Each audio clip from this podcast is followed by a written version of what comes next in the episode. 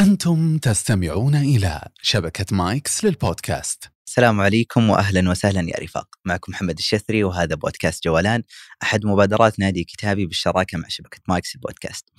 في هذه الحلقة سنتكلم عن شخص شغل الدنيا اللي هو شاعر آه، الضيف اختلف إنه شاعر العرب لأنه بوجهة نظر إنه امرؤ القيس هو شاعر العرب، لكن نتكلم عن أحد أهم الشعراء آه، في العربية وهو أبو الطيب المتنبي. في هذه الحلقة استضفنا الدكتور عدي الحربش وهو أديب وناقد وتكلمنا عن بدايات تعرفه عن أبي الطيب آه، أبو الطيب المتنبي وفكرة كتابه الذي هو في خضم آه، كتابته حاليا ثم أخذنا الحلقة بطريقة مختلفة.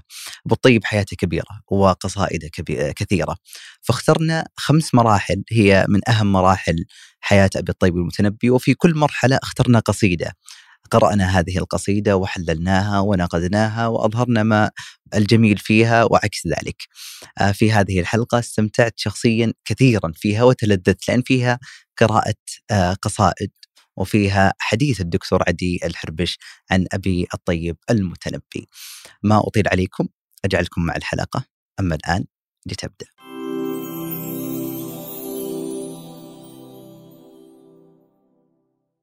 أهلا وسهلا دكتور عدي آه، أهلا وسهلا. يعطيكم العافية. الله يعافيك. أقول سبحان الله في الكواليس أسولف معك آه، آخر ظهور لك في بودكاست أسمار تقريبا وذكرت إني لن أخرج بعدها إلا بعد سنة. اليوم مرت سنة. وصادف سنة الآن؟ صادف سنة وإحنا في نوفمبر. هذا يعني إن قياسي لمزاجي دقيق يعني.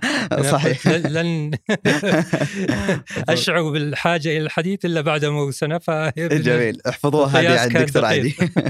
إحنا اليوم راح نتكلم عن المتنبي الشاعر الذي شغل العالم وشغل الدنيا. آه، وراح ناخذ بتفاصيله وكثير تحدث عن المتنبي يعني لكن ستكون هذه حلقة مختلفة لاتفاقنا لبعض التفاصيل اللي راح نتطرق عنها. لكن في البداية أذكر آه لعلي بجيب قصة شخصية ولكنها كانت في مكان عام فقابله إن شاء الله للنشر. قبل أربع سنوات تقريبا 2019 في مجلس كتابي كان لك ورقة عن آه قصيدة قفا نبكي لمرو القيس. كان موجود العم آه سليمان الحربش حفظه الله. فذكر قصة قديمة اللي عدي أن لعلي أذكرها كما هي وصح ان كان في خطأ أن في سابقا عدي كان عمره تقريبا 11 سنة. الأطفال كانوا يلعبون أو الفتيان لكن عدي كان في السيارة يقرأ العقد الفريد. هذا يعني من البدايات واضح أن الدكتور عدي مرتبط بالأدب وحتما مر عليه أبو الطيب المتنبي. خلينا نتكلم عن هذه البدايات. متى مر أبو الطيب؟ كيف كان الانطباع الأول؟ جميل. الحديث عن البدايات دائما صعب لأن يحاول المرء أن يرجع إلى ما يستطيع أن, أن, يصل إليه وفي كثير من الأحيان ذاكرته تخذله. ف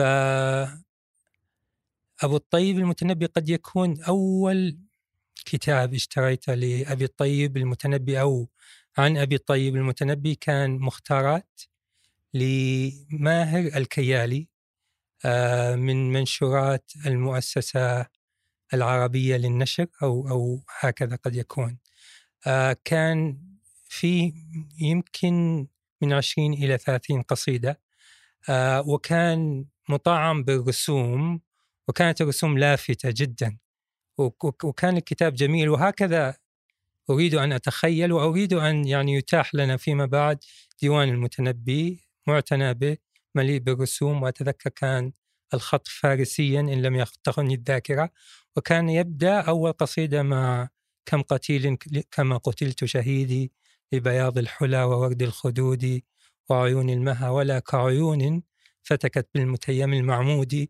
ولهذا السبب قد أكون فتنت بهذه القصيدة لأنها أول ما صادفني في هذه الاختيارات. وآخر قصيدة كانت عيد بأية حال عدت يا عيد بمن مضى أم لأمر فيك تجديد. آه، وقد يكون أيضا هذا سببا سببا آخر لولعي بهذه القصيدة وسنتعرض لها في أثناء هذه المقابلة.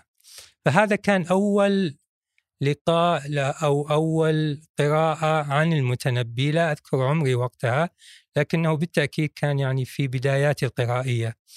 والعظماء مثل هؤلاء تبني طريقك إليهم. فكان هذا أول كتاب ثم قد أكون اقتنيت بعد موجز ديوان المتنبي شرح اليازجي واختيارات آه، أو تبسيط سليمان العيسى كان من دار طلاس. آه ثم اقتنيت ديوان المتنبي دار صادق ولم تكن نسخة جيدة لكنها وفت بالغرض. يعني جمعت لي كل قصائد المتنبي بترتيب تاريخي إلى حد ما فكانت يعني فيها بعض ما يطفئ الغلة. آه طبعا فيما بعد اقتنيت ديوان الديوان الذي جمع عبد الوهاب عزام وشروحات دواوين المتنبي ودراسات المتنبي وغيرها كثير. جميل. ما تذكر كيف كان يعني الانطباع الأول تجاه المتنبي خاصة يعني مثلا أكيد حتما قرات عدة شعراء معه. كيف كان المتنبي بينهم؟ آه، ذهول ذهول و آه، سحر بالكامل في ماذا أسميها؟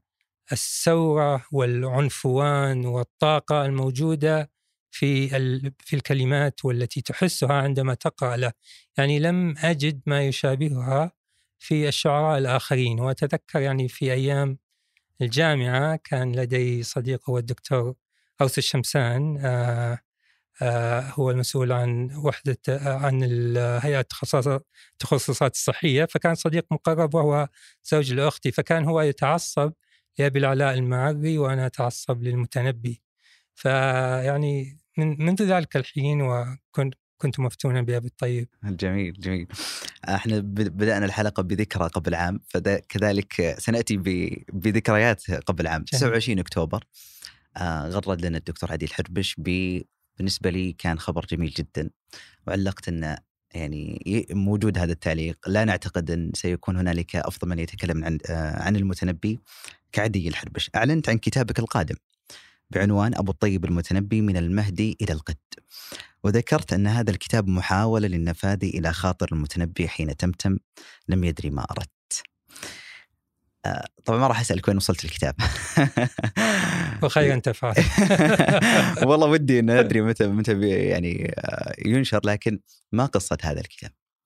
هذا الكتاب قد تكون له بذرة وهي طلب مني في مجلس الشيخ حمد الجاسر أن أختار موضوعا وأتحدث عنه يمكن قبل سنتين أو ثلاث. فقلت سأتحدث عن هذه الفترة فترة شباب وسجن المتنبي ويعني كتبت في أعلى ما أريد أن أكتبه من أبو الطيب المتنبي من المهدي إلى القد. القد هو الجلد الذي يربط فيه السجين. فأخذت أبحث وأنا دائما إذا أردت أن أدرس شاعرا وأستشف حياته من شعره أعمد دائما إلى ترتيب قصائده تاريخيا. وهذه الفترة فترة عويصة جدا لأن المتنبي لم يرتب آه، قصائد شبابه تاريخيا بعكس آه، النصف الثاني من الديوان. ولأن أبو الطيب المتنبي أيضا يحاول جاهدا أن يخفي ما حدث وأدى به إلى السجن لأنه يعني لا يفتخر بما حدث في آنذاك. فيحاول يطمس آه، يزيل بعض الأبيات. فقد تجد عنة كبيرا لكي تفهم ماذا حصل في تلك الحقبة. آه، فعندما رتبت القصائد واستطعت أن أتتبع حركة المتنبي منذ تركه الكوفة إلى بغداد ودخوله الشام بلدا بلدا ومكانا مكانا ورتبت كل القصائد. باح الديوان لي بأسرار كثيرة بأسرار كثيرة و يعني بأشياء أستطيع أن أقول أن في منتهى الخطورة عن أبي الطيب ولم آه، يكتب عنها أو تكتشف آه، فقلت هذا يعني أكثر من أن يكون محاضرة سريعة يجب أن يكون مشروع كتاب ف يعني قطعت فيه شوطا لا بأس به آه، وهل سأفر من في السنة القادمة أو التي بعدها؟ قد يكون. ليش قلت اللي بعدها؟ كذا طولتها. لأني أعرف نفسي أنا أنا أكره الجلوس إلى الورق والكتابة. جميل، عاد أنا ودي أقول والله معرض الرياض القادم يعني خاصة كتابك اللي أخرجته هذه السنة. وهذا من الأشياء التي أخرت يعني كتاب المتنبي كنت أجمع المقالات وأخرجتها في كتاب المقالات عن هذه الحجرية. جميل. آه ودي أسأل ذكرت أن اكتشفت بعض الأشياء إن إن إن أردت طرح جزء ما اكتشفت أو تقول مثال لما لما كان في هذا الكتاب مثلا. لا صعب صعب أن إيه. أعطي مثالا آه، ابدا لأن لدي تصور معين للأحداث لو بحت به آه. يعني قد تنفرط الس- الس- آه. آه لا لكن أستطيع أن أقول انه هو باب جاء المتنبي وردمه وحاول طمسه وأنا أزعم انني سانفذ من هذا الباب وسأقنع القارئ يعني بما.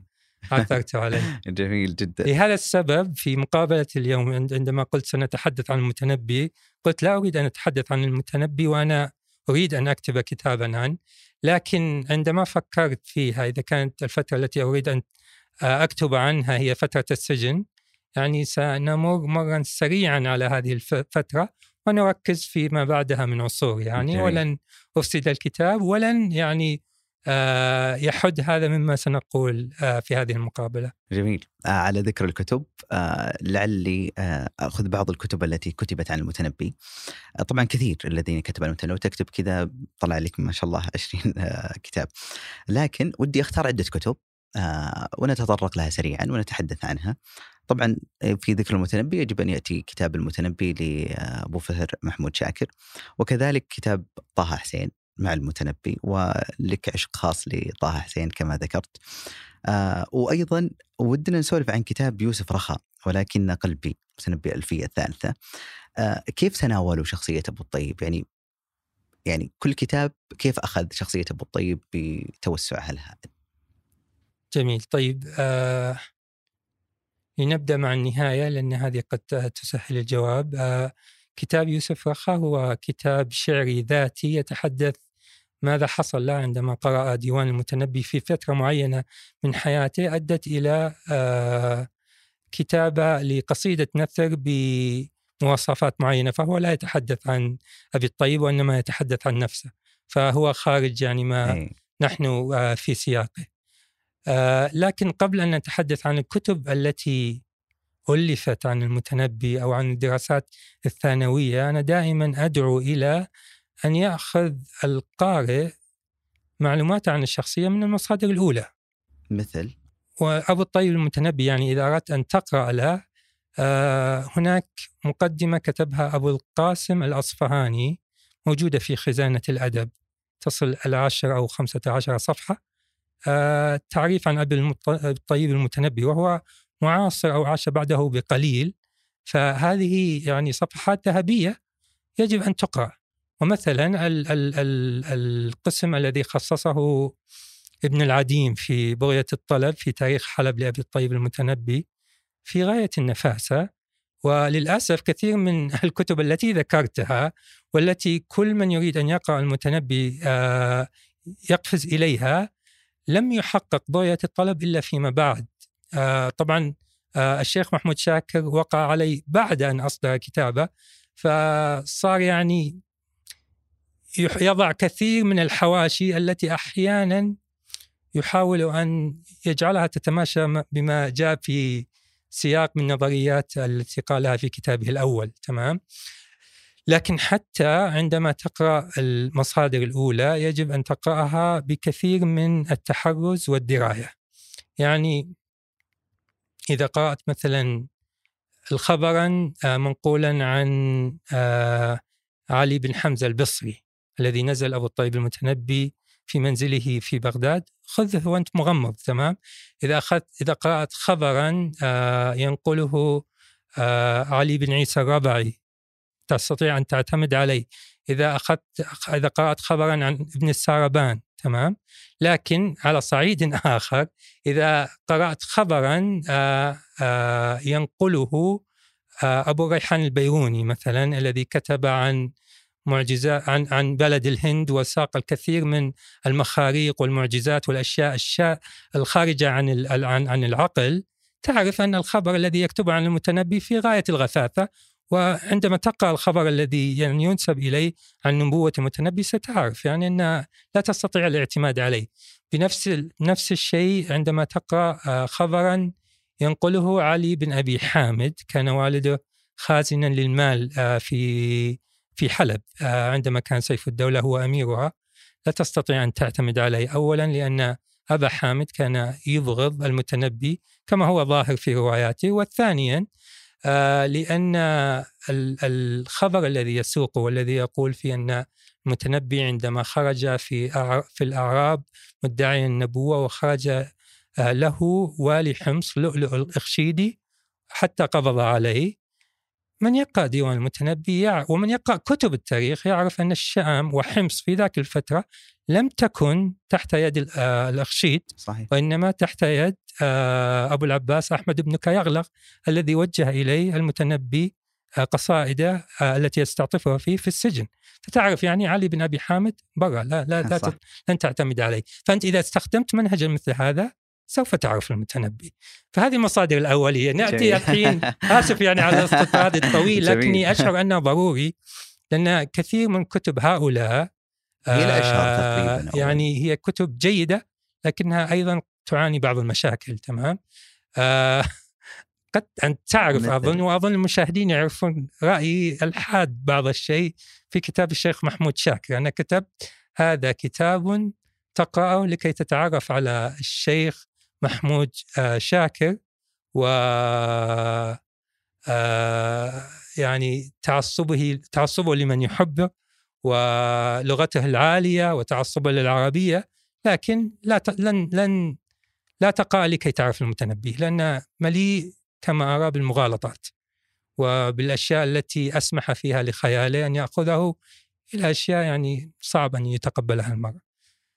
آه كتاب طه حسين أيضا فيه أخطاء كثيرة وتنقصه يعني بعض الروح يعني إذا كان محمود شاكر بالغ في وضع روحي في الكتاب فإن طه حسين يعني تعرض لشخصية المتنبي وهو كاره له في البداية ثم اعتذر في نهايته وقال لم أملك إلا أن أحبه في آخر الكتاب تمام؟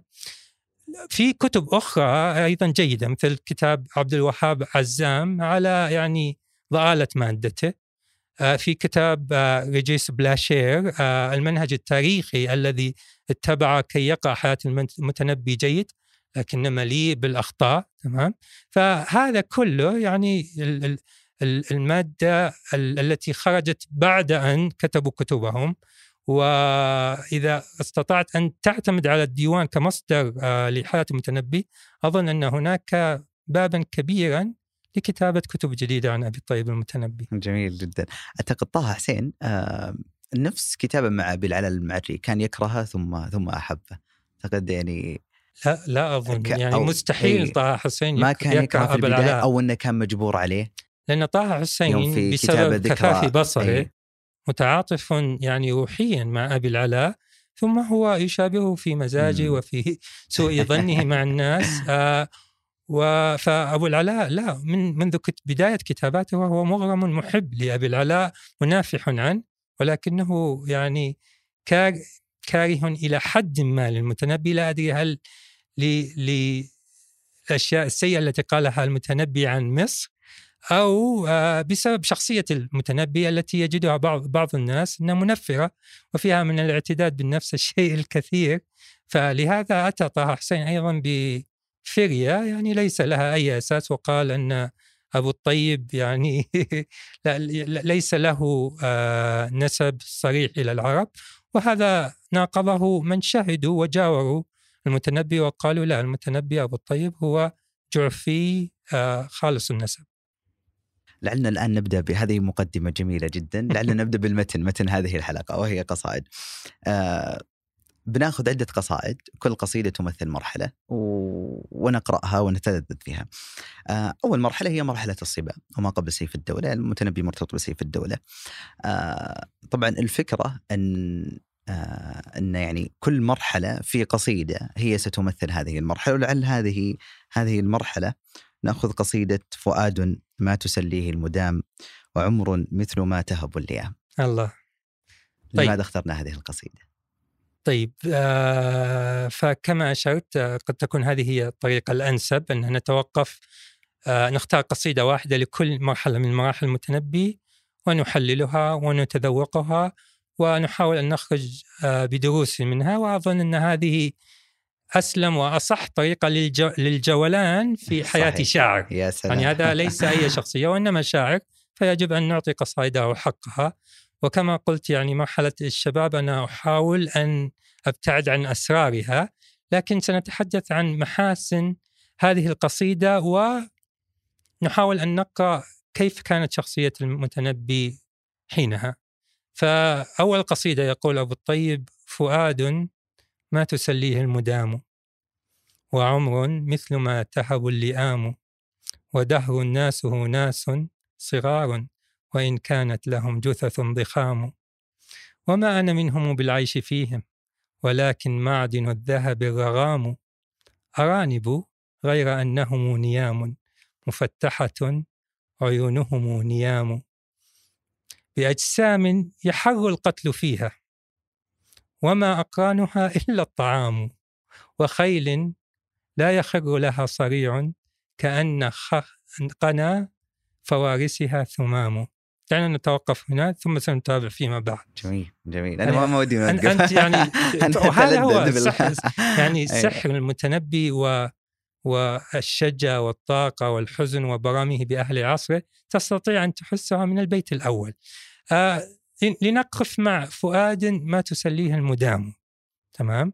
عرف عن المتنبي أنه لا يقرب الخمرة ولا يشربها إلا مرغما إذا أجبره الوالي أو الأمير يعني مثل ما يقولون شرب اجتماعي ها ويتجنبها ولا يعني آه يبتعد عنها. فمجرد استخدامها شعريا هنا مثلا فؤاد لا يسليه المدام وفي قصيدته في العيد آه أصخة أنا مالي لا تحركني هذه المدام ولا هذه الأغاريد يخبرك شيء وهو أن المتنبي يستخدم أشياء لغرض شعري ليست بالضرورة تتحدث عن حياته وطبق هذا على مطالعه الغزلية تمام؟ إذا أنت أخذت هذا وتحرزت في مطالعه الغزالية سوف تنجو من كثير من الخطل الذي وقع فيه مثلا عبد الله الطيب يعني ذهبت به المطالع الغزالية في كتابه مع أبي الطيب يعني كل مطرح ووقع فيه أخطاء وأشياء يعني أجله أن يقع فيها تمام؟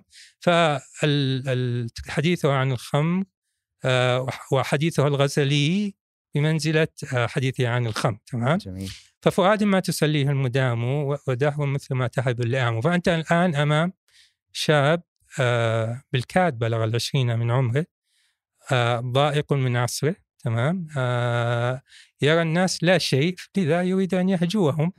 لكن قبل أن يهجوهم تمام؟ إذا إذا هجأ عصره هناك شيء ضروري يجب أن يفعله وهو أن يخرج, يخرج نفسه, نفسه. تمام؟ وما أنا منهم العيش فيهم إيه. ولكن معدن الذهب الرغام والذهب موجود في التراب يعني فبعد أن أخرج نفسه إيه. شوف القوة الهجاء التي قالها تمام؟ يعني تأمل كيف تسمع الشطر الأول تقول الله على المدحة ثم تسمع الشطر الثاني تقول يا ساتر تمام؟ فيقول إيش؟ آه آه وما أنا منهم بالعيش منهم ولكن معدن الذهب الرغام آه أراني بغير أنهم نيام مفتحة عيونهم آه نيام. بأجسام يحر القتل فيها. تقول الله إيش صورة المعركة هذه؟ صح. وما أقرانها إلا الطعام وهم يموتون من التخمة وكثرة الأكل ثم يقول, يقول وخيل ما يخر لها قتيل. هذا لا يسقط من خيولهم. كأن قنا فوارسها ثمام لأن الرماح حقتهم خرابيط تمام؟ ما تسقط الفارس من من, من فرسه تمام؟ فهجاء محض لزمنه. فإذا كان يرى هذا الرأي في زمنه فالأحرى أنه لن يستطيع أن يطمئن إلى أي أحد منهم وسيشعر بغربة روحية. ولهذا السبب يقول وتأمل جمال هذه الأبيات تمام؟ آه يقول فيها آه خليلك أنت لا من قلت خلي وإن كثر التجمل والكلام. ولو حيز الحفاظ بغير عقل تجنب عنق صيقله الحسام. وشبه الشيء منجذب إليه وأشبهنا بدنيانا الطغام تمام؟ فيقول لا تعطي ثقتك لأي أحد من الناس بسبب سوء سوء يعني رأيه في زمنه وفي أبناء زمنه. تمام؟ ثم يقول وتم يعني تأمل كيف هجاهم بطريقة غير مباشرة. تمام؟ يقول ولو حيز الحفاظ بغير عقل لو لو فعلا هناك من يحافظ على الصداقة ها لا لا تجنب عنق صيقله الحسام السيف لتجنب عنق من صقل هذا السيف تمام؟ لكن السيف بلا عقل فلم يتجنب وأهل زماني أيضا بلا عقل فكيف أطمئن إلى حفاظهم يا الله. إيه. وبعدين يفسر طيب لماذا إذا الدنيا مقبلة على هؤلاء. تمام؟ آه فيأتيك بأبيات في غاية الروعة يقول فيها آه ولو حيز الحفاظ بغير وشبه الشيء منجذب إليه وأشبهنا بدنيانا الطغام ولو لم يعلو إلا ذو محل تعالى الجيش وانحط القتام ولو لم يرعى إلا مستحق لرتبته أسامهم المسام. ومن خبر الغواني فالغواني ضياء في بواطنه ظلام سحر سحر شف جميل. يعني يقول ليه يعني لو آه لم يعلو إلا مستحق تمام كان ال- الجيش هو اللي تعالى وال- وال- والغبار اللي يثيره هو اللي نزل يعني شوف بس بتشبيه جيش كامل خلاه يعني. يطير من السماء تمام جميل وبعدين قال إيش؟ آه ولو لم يرى إلا مستحق لرتبته أسامهم المسام يعني المحكوم هو كان الذي كان أجدر بأن يحكم.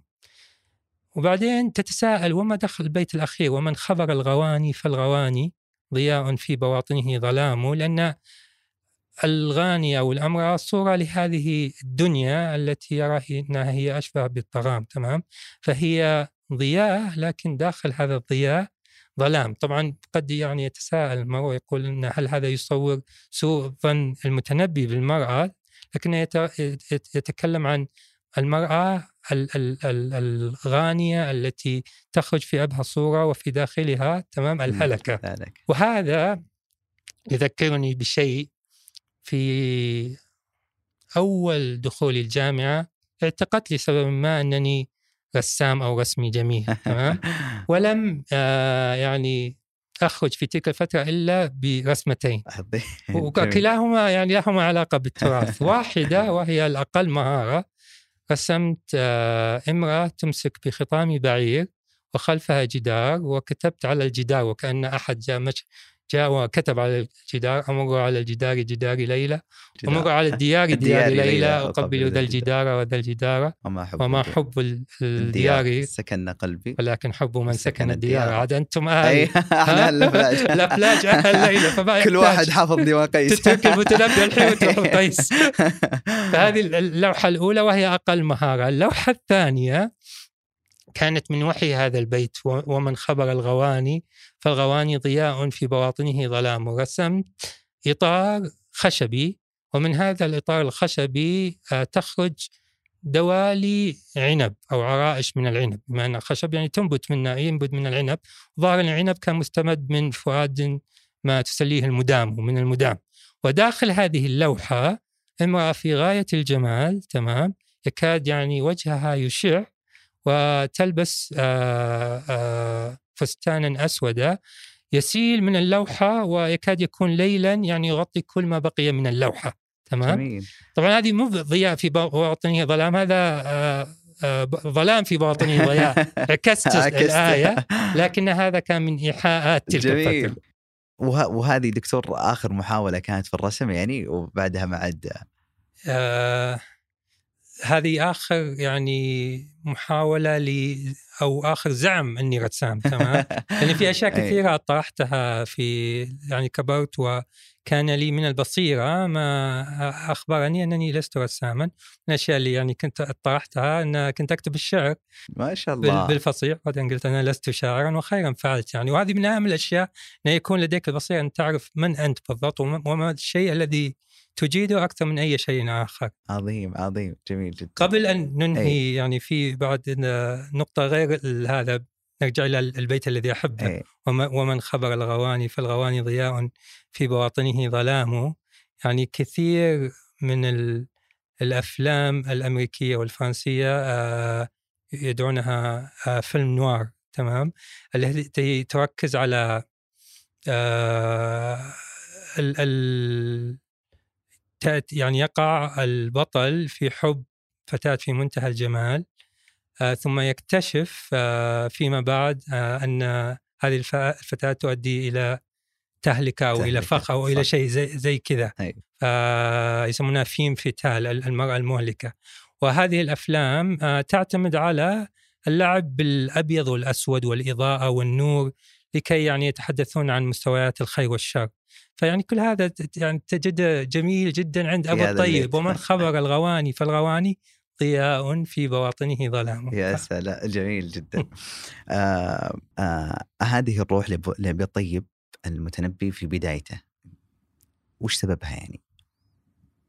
آه، طبعا صعب التفسير. لماذا آه، بعض الناس يتمتعون بروح ثائرة متقدة يعني أكيد هي مزيج من عوامل جينية وراثية وعوامل تربوية. ف آه، هو صحيح أنه نشأ في الكتاب في الكوفة ولكن أيضا في فترة آه، غضة جدا من صباه أرسل إلى بادية آه، عدي بن كلب. وهذه البادية لمن قرأ كتب التاريخ من أول القبائل الذين خرجوا مع القرامطة. فأكيد أن كثير من أخ... أن أفكار القرمطة آه وغياب العدل بالنسبة للمجتمعات والث... آه والثورة المتجذرة في النفوس قد تكون تسللت إلى قلب أبي الطيب من تلك الفترة. طيب قبل أن نترك هذا هذه المرحلة من حياة المتنبي أريد أن أورد أبياتا تصور أحسن تصوير حال الخوف والحذر ومحاولة أن لا يقع هؤلاء الذين آه، يصاحبهم على بعض سره أو على بعض ما كان بصدده. فيقول في هذه الأبيات آه، يصف أعرابا كان يصاحبهم والمتنبي أحيانا قد يمدح آه، البدو والأعراب إذا في مثل قصيدة ألا كل ماشية الخيزلة عندما صاحبوه في طريقه آه، في الهرب وقد يهجوهم أو يصفهم مثل هذه الأبيات فيقول ومدقعين بسبروت صحبتهم آه، عارين من حلل كاسين من درن خراب بادية غرثى بطونهم مكن الضباب لهم زاد بلا ثمن يستخبرون فلا أعطيهم خبري ولا يطيش لهم سهم من الظنن. وخلة في جليس أتقيه بها كيما يرى أننا مثلان في الوهن وكلمة في طريق خفت أعربها فيهتدى لي فلم أقدر على اللحن. يعني أفضل من كذا إيه. مدح للنفس بطريقة غير مباشرة لن تجد إيه، لن تجد. جميل جميل. بس فعلا متحفظ كان واضح. إيه أكيد يجب أن يكون متحفظا هذه المرحلة الأولى اللي هو آه، مرحلة الصبا وما قبل سيف الدولة. لعلنا ننتقل للمرحلة الثانية وهي المتنبي في حضرة سيف الدولة ولا يذكر المتنبي إلا يذكر سيف الدولة والعكس صحيح. ولعل القصيدة التي نقف عليها آه، التي يقول فيها أبو الطيب تذكرت ما بين العذيب وبارق مجر عوالينا ومجرى ومجرى السوابق. السوابق. طبعا هذه القصيدة قالها آه، آه، قبل رحيله من سيف الدولة بسنة. لكن يعني كتمهيد آه، بين باب بين يدي القصيدة نريد أن نتحدث عن سيف الدولة وعن الفترة التي قضاها المتنبي في ظل سيف الدولة. وأنا سآتي برأي قد يغضب يعني علي كثير من المعجبين بسيف الدولة لأني أرى أن كثيرا من عظمة سيف الدولة إنما هي ظلال من قصائد المتنبي ومن يقرأ كتب التاريخ ويقرأ البدايات المبكرة لسيف الدولة ومغامراته في بغداد مع أخيه ناصر الدولة. يعني كان أمير حرب آه أمير حرب إلى أن وقع آه على ثغر من ثغور المسلمين آه مهم فانتزع حلبا وحمص. آه لكن من يقرأ حول حوليات تلك السنين مثلا في تاريخ ابن الأثير سوف يدهش لإنجازات سيف الدولة الحمداني. يعني أو المتنبي لحقه في عام آه 300 آه و37 هجرية. آه في تلك السنة سقطت قلعة آه مرعش من بين يدي المسلمين. آه، في الس- في بع- بعدها بسنتين خرج سيف الدولة في جيش كبير وتوغل في بلاد الروم وأسر منهم وانتصر انتصار انتصارات وأسر من أسر. ثم في طريق الرجعة قيل له قيل له لا ترجع من هذا الدرب ولكنه كان يركب رأسه ولا يرى إلا رأيه. فكمن له الروم وأبادوا جيش المسلمين عن بكرتهم ولم يرجع إلا سيف الدولة مع ناس معت- معدودين وكل تلك الأسلاب والغنائم التي أخذها يعني استرجعها الروم فطبعا المتنبي لن يجد أمامه إلا أن يمدح سيف الدولة لكن هل هذا إنجاز؟ لم يكن إنجازا أيه. عظيما فإلى أن قال قصيدته في عام 300 آه، اللي هي وحر قلباه ممن قلبه شبم لم يكن هناك أي انتصار ذي قيمة لسيف الدولة. انتصار فيما بعد في معركة الحدث عندها استطاع المتنبي أن يقول على قدر أهل العزم تأتي العزائم واستطاع أن يقول ذي المعالي فليعلون من تعالى وغيرها من القصائد. آه لا مع أني لا أحب تلك القصائد وأرى أن فيها يعني كثير من الجعجعة وبروباغندا الحرب.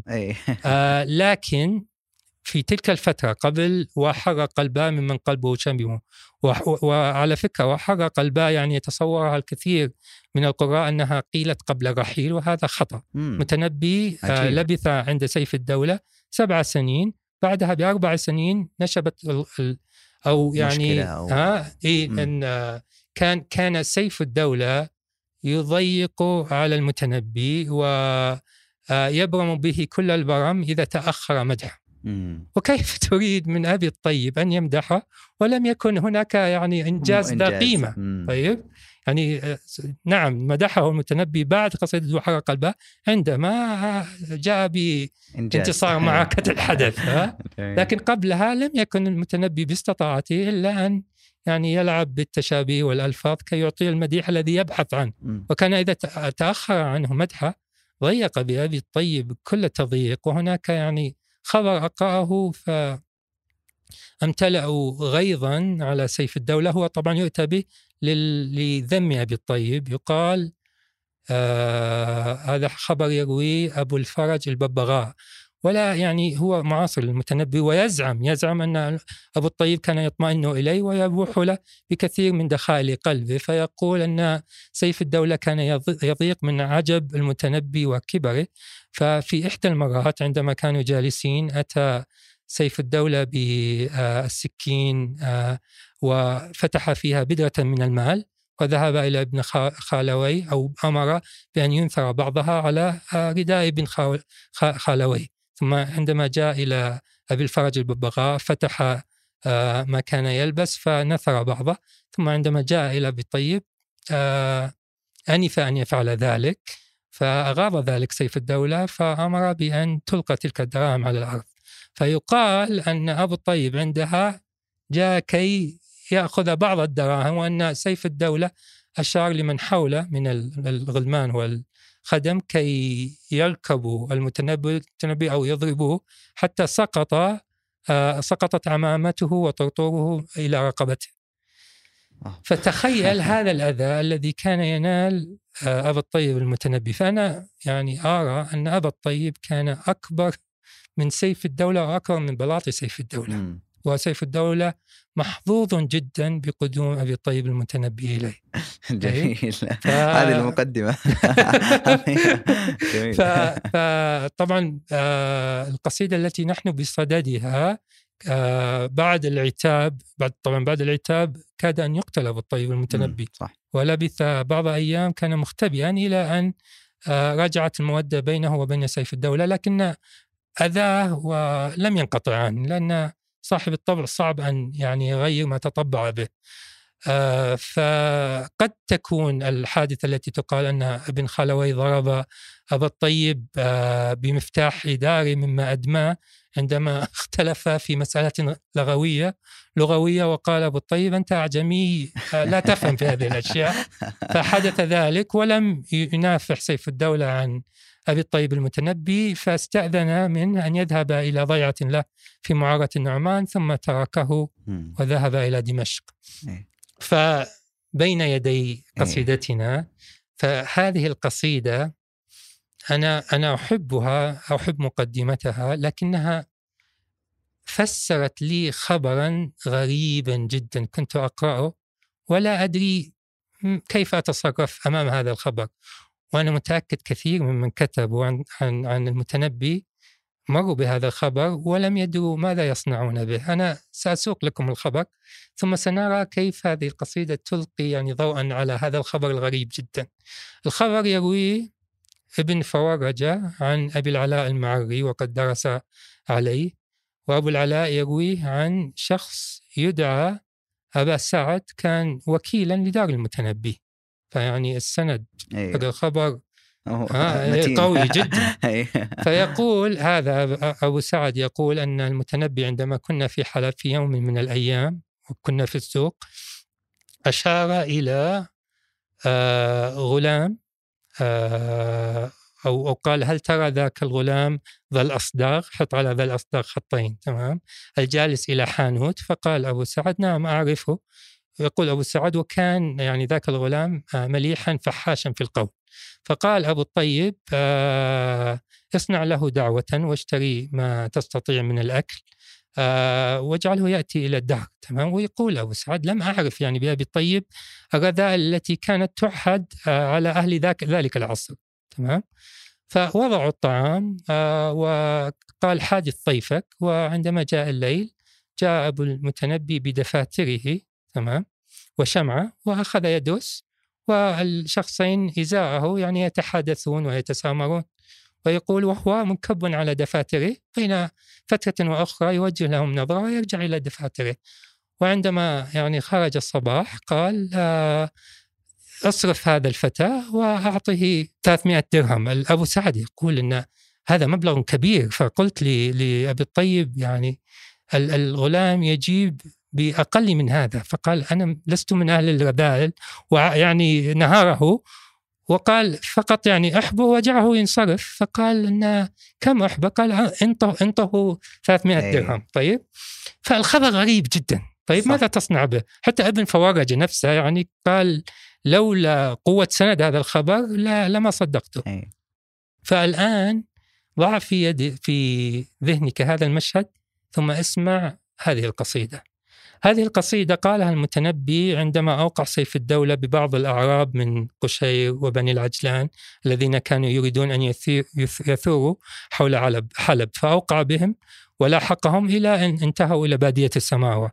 فيبدو أن هذا هؤلاء الأعراب وذهابهم إلى بادية السماوة آه، ذكر أبو الطيب أبا الطيب بالزمان القديم عندما كان في أعراب بني كلب ويزامل هؤلاء الذين كانوا يعني يتخلقون بأخلاق القرامطة وغير ذلك. فقال تذكرت ما بين العذيب وبارقي مجرى عوالينا ومجرى السوابق وصحبة قوم يذبحون قنيصة قنيصهم بفضلة ما قد كسروا في المفارق.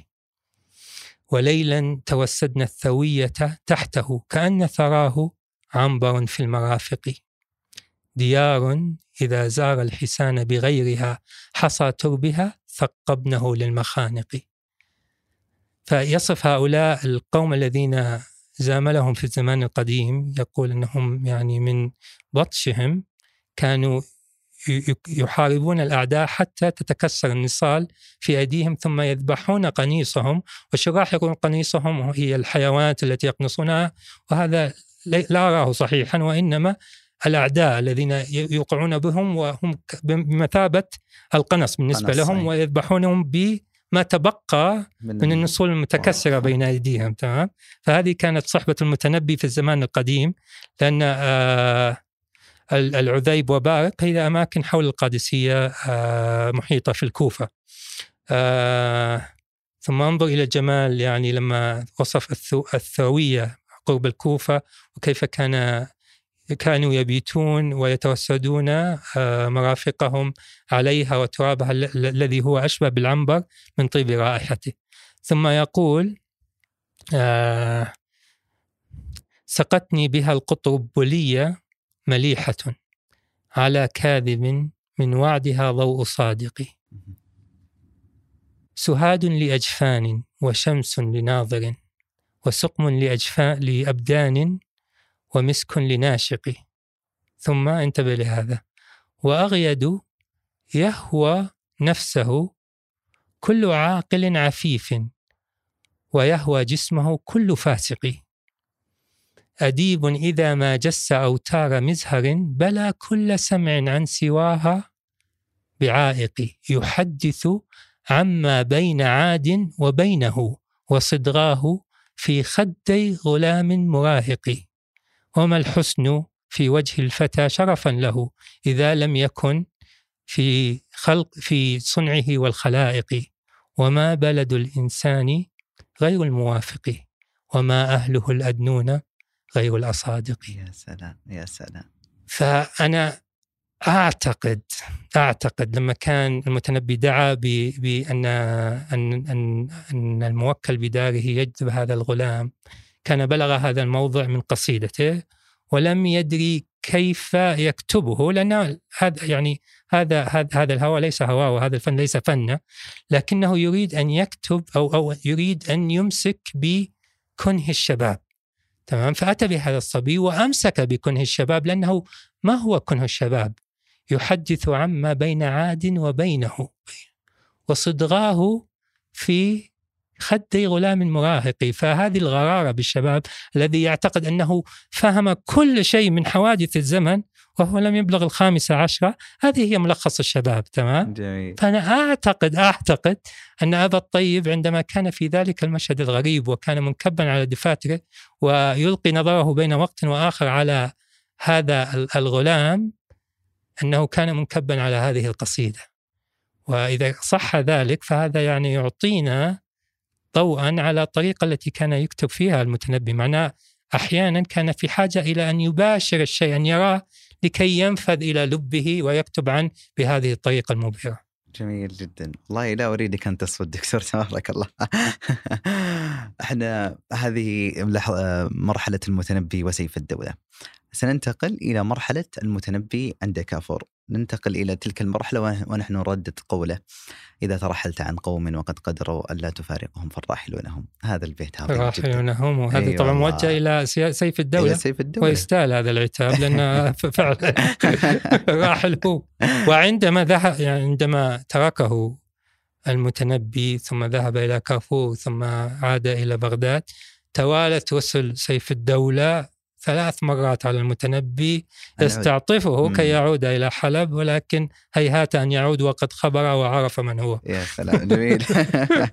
طيب آه، قصيدتنا عند عند كفور حتما سنختار عيد بأية حال عدت يا عيد. أوه. أي هذه القصيدة يعني قلت سابقا أنا أحب هذه القصيدة ويبدو أننا دائما نبدأ في الخواتيم لأن هذه القصيدة هي قصيدة صح. ليلة الهرب ويقال أن المتنبي كتبها وأنفذها إلى كافور بعد أن خرج من مصر وأن كافور عندما وقعت إليه هذه الرقعة مزقها قبل أن يقرأها لأنه يعرف إن, أن هناك مصيبة داخلها. ف هذه القصيدة يبدأها أبو الطيب. طبعا طبعا فقط بين يدي القصيدة لكي نفهم لماذا اغتاظ المتنبي من كافور كل هذا الغيظ صح بالضبط. هذه سؤال مهم. ف المتنبي عندما ترك سيف الدولة اتجه إلى دمشق. آه وهناك كان آه يوجد رجل يدعى ابن ملك أو ابن مالك آه أراد أبا الطيب أن يمدحه. طبعا رفض أبو الطيب لأنه بعد سيف الدولة لن يمدح يعني أي أي وال أو أي أمير أو أي رجل. فككيد له أرسل ابن ملك إلى كافور يخبره ترى أبو الطيب موجود, موجود. في دمشق. إيه. ودمشق كانت ضمن آه نطاق كافو الأخشيدي الآن الذي هو وصي على ابن الأخشيد بعد موته. فأنفذ كافو إلى أبي الطيب يطلب أن آه يأتي. آه ومن ذهب إليه وعدوا أبا الطيب بالولاية ويقول ذلك نصا في شعره. وعدوه تعال وامدح كافور الأخشيدي ولك ولاية قد تكون صيدة. فترك أبو الطيب دمشق وذهب إلى الفسطاط تبعا لهذا الوعد. مرت سنة. لم يحدث شيء. شيء. فقط بعض العطايا يعني القليلة. ولا شيء مما كان يتوقع. بعدها بسنة عرف أن الوضع يعني يشبه كثير مما حدث سابقا. فقال هناك مال في الرملة أريد أن أذهب كي يعني أستنجزه وآخذه فقال كافور سأرسل من يأتيه به. أي. فعلم أبو الطيب وقتها أنه في سجن. إيه. لا يراد له أن يخرج. وأبو الطيب مر بمواقف كثيرة مثل هذه. مر بموقف مشابه في طرابلس عندما كان يريد أن يذهب إلى أبي العشائر وطلب منه إسحاق بن كيغلق أن يمدحه ورفض ذلك وحجر عليه ولم يتيح له أن آه، يخرج منه. ف يعني الحصان إذا أغلقت عليه سيرتفع صهيله. وأبو الطيب يعني كل شيء ولا أن تذيقه خطة خسف ثم تغلق عليه. فأنت عندها انتظر أشد الهجائيات سوف تخرج. كهجائيته بإسحاق بن كيرلا لهوى النفوس سريرة لا تعلم عرض نظرت وقلت أنك آه، أسلم- لا أتذكر لكنها في غاية القبح تمام؟ ولكن آه، هجاء في كافور لا نملك أن نلتفت إليه إلا ونشعر بحرج كبير صح وبعار كبير لأن تستطيع أن ته يعني إذا أساء لك شخص تستطيع أن تهجوه بما يعد عيبا لكن أن تهجوه بما ليس هو. عيب كوصفه الخارجي أو أنه كان عبدا فهذا مما لا نستطيع أن نتقبله حاليا فهجاء أبو الطيب كان مليء بهذا ويبدو أن غضبه أخرج يعني العنصرية الموجودة داخله إيه. لأن أولا يعني في بداية قصائده عندما أراد أن يمدحه شبهها بإنسان البؤبؤ تمام يعني مدح سواده فهو يستخدم هذه السمة الخارجية كي يمدحك لكن إذا أغضبته سوف. يستخدمها كي يهجوك وقد يخرج بعضا من العنصرية الموجودة في أسفله هل بس هذا السبب ولا مسألة العروبة وزي كذا بالنسبة لل لا لا أعتقد أن المسألة مسألة عروبة بحتة وهذه يعني من القراءات يعني مس- مسألة العروبة وجعل سيف الدولة أن هو حلمه ها يعني. هو الحلم العربي هذا كله كلام. يعني فاضي كانت وقتها ال- ال- ال- ال- النفس القومية والدراسات. القومية هي التي جعلت. يعني لا نرى الأشياء كما كانت آه تماما لأن سيف الدولة مدح فاتكا الرومي في مصر ووجه له من المدائح وظل يراه أكثر آه، ممدوحيه نبلا ويفضله على سيف الدولة مع أن هذا رومي وكان أساسا عبدا أعتق مثل كافور تمام؟ وسيف الدولة عربي خالص طيب؟ فلا أعتقد أن المسألة عروبة خالصة وإنما ظروف وأخلاق يبلوها أبو الطيب في من أمامه وأبو الطيب إذا أحس يعني بلؤم الشخصية التي أمامه لن سوف. يسلقها بلسانه جميل فنأتي إلى قصيدة القصيدة. العيد هذه. فيقول وهو يعني هو خرج هرب في يوم العيد وهذه القصيدة تمام من كثر ترددها على الألسن صار الناس يضجرون بها وإذا جاء العيد يقول هني بأي شيء لكن لا ترسل لي عيد بأية حال والله فأنا أريد أن أنزع عاديتها الآن على المشاهد. طيب. فهو عندما يقول في يعني في أول الأبيات ثم نتذوقها عيد بأية حال عدت يا عيد بما مضى أم لأمر فيك تجديد؟ أما الأحبة فالبيداء دونهم فليت دونك بيدا دونها بيد لولا العلا لم تجب بي ما أجوب بها وجناء حرف ولا جرداء قيدود. وكان أطيب من سيفي معانقة أشباه رونقه الغيد الأماليد. لم يترك الدهر من قلبي ولا كبدي شيئا تتيمه؟ عين ولا جيد يا ساقيي أخمر في كؤوسكما أم في كؤوسكما هم وتسهيد؟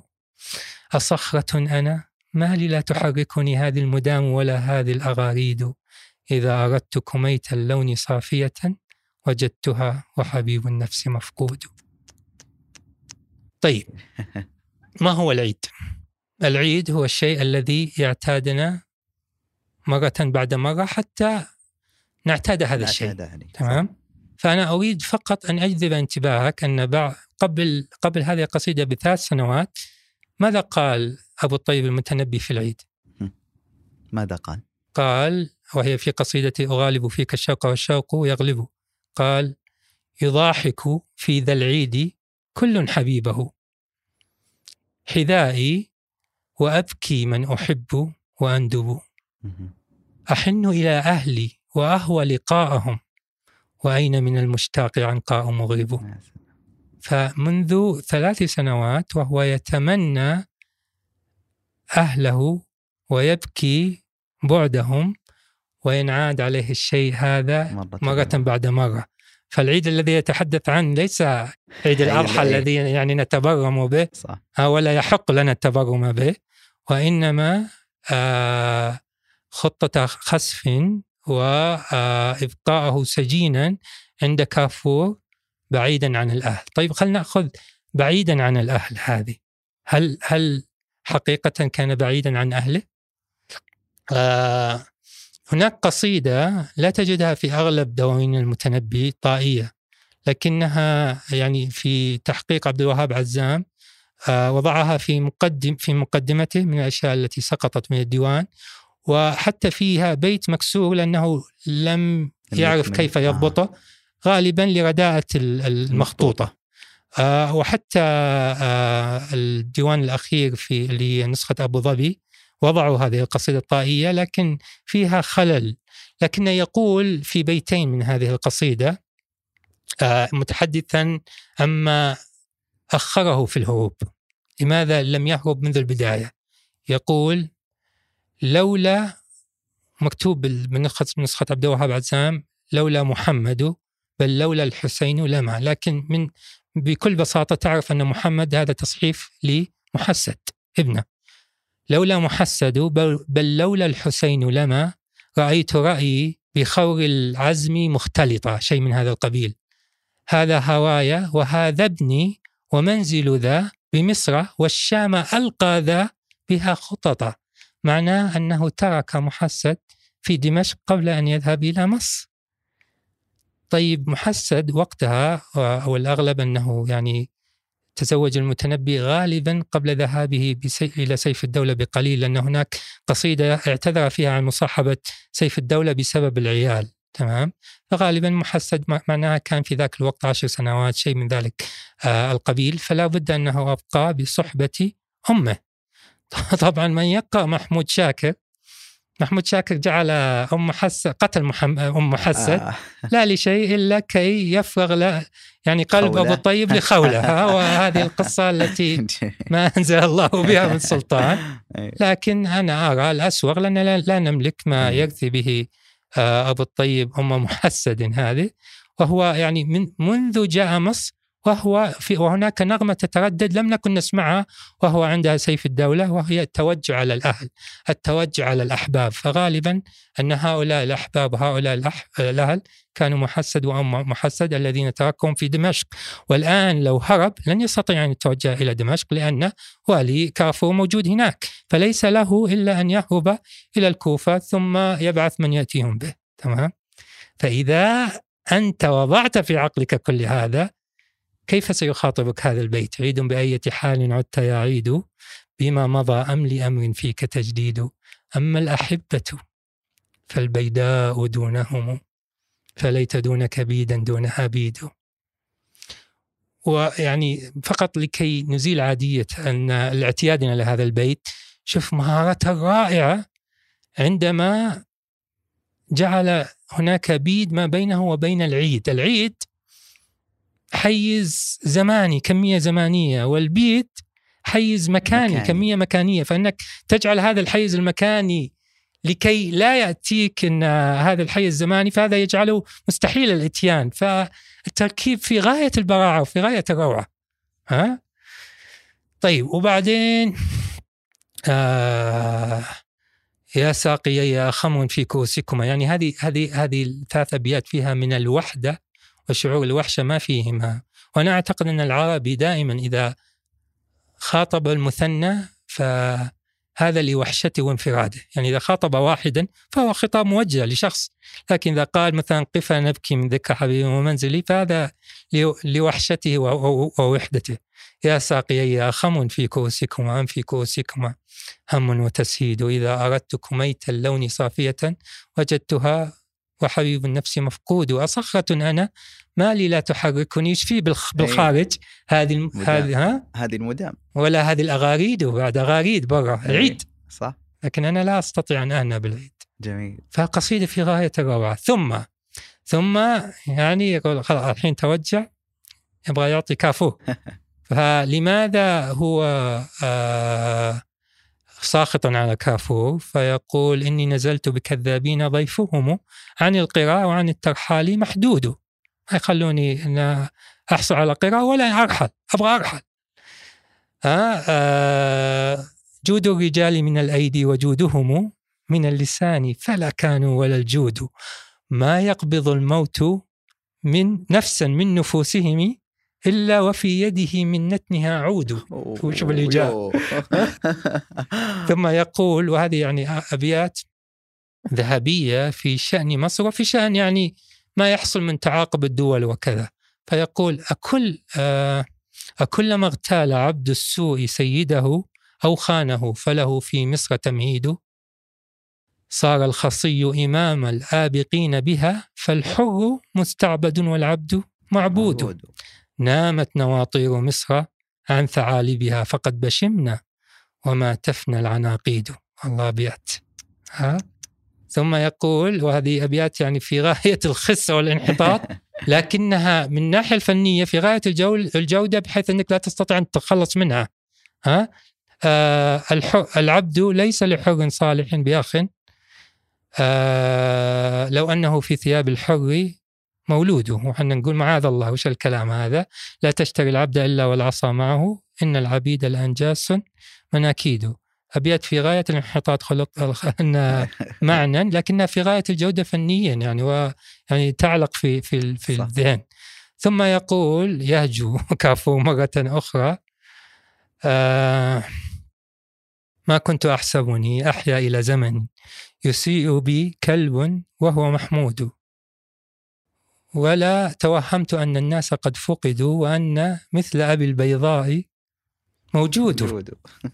ها؟ وأن ذا الأسود المثقوب مشفره تطيعه ذي العضاريد الرعاديد. جوعان يأكل من زادي ويمسكني لكي يقال عظيم القدر مقصود.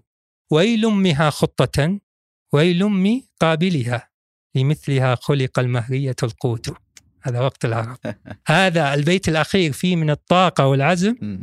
ما أفهم لماذا وصل بهذه السرعة إلى بغداد ها؟ إلى الكوفة إلى الكوفة جميل يعني هذه القصيدة كما ذكر الدكتور عظيمة فنيا لكن ك تتوجس منها اي لأن أفحش في. ال- الهجاء إلى در... خصوصا إنه هجأ بما لا يهجى به. وبما لا يعاب هو الوصف صحيح لكن أنا دائما من الرأي ال- ال- الذي يقول إن لا ننصرف عن الأشياء التي يعني نجدها مذمومة وإنما نعرضها ونبين وجه الذم فيها. وكذا نستطيع أن نتعامل مع الأشياء. يس خاصة مع الأدب تحديدا. بالضبط، يعني إيه بالضبط. صحيح.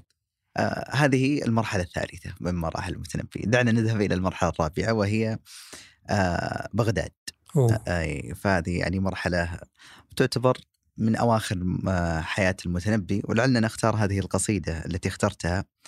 حتى ما نحن نساري النجم في الظلم وما سراه على خف ولا قدم يا سلام لماذا هذه طيب القصيدة؟ بع- بعد أن وصل المتنبي إلى الكوفة طبعا وجعجع بقصيدته المشهورة على كل ماشية الخيزلة فدا كل ماشية الهيذبة والتي يقول فيها لتعلم مصر ومن بالعراق ومن بالعواصم أني الفتى وأني وفيت وأني أبيت وأني عتوت على من عتى وما كل من قال قولا وفى وما كل من سيم خسفا أبى أبأ.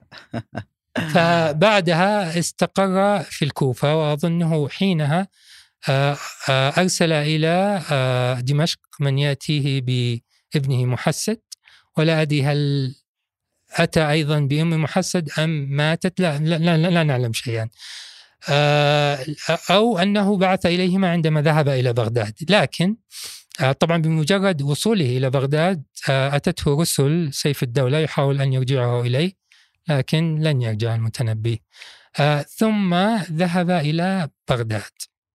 وبغداد وقتها كانت ضمن طبعا كان في يوجد خليفة في بغداد لكنه خليفة بالاسم وكان الحكم لمعز الدولة البويهي.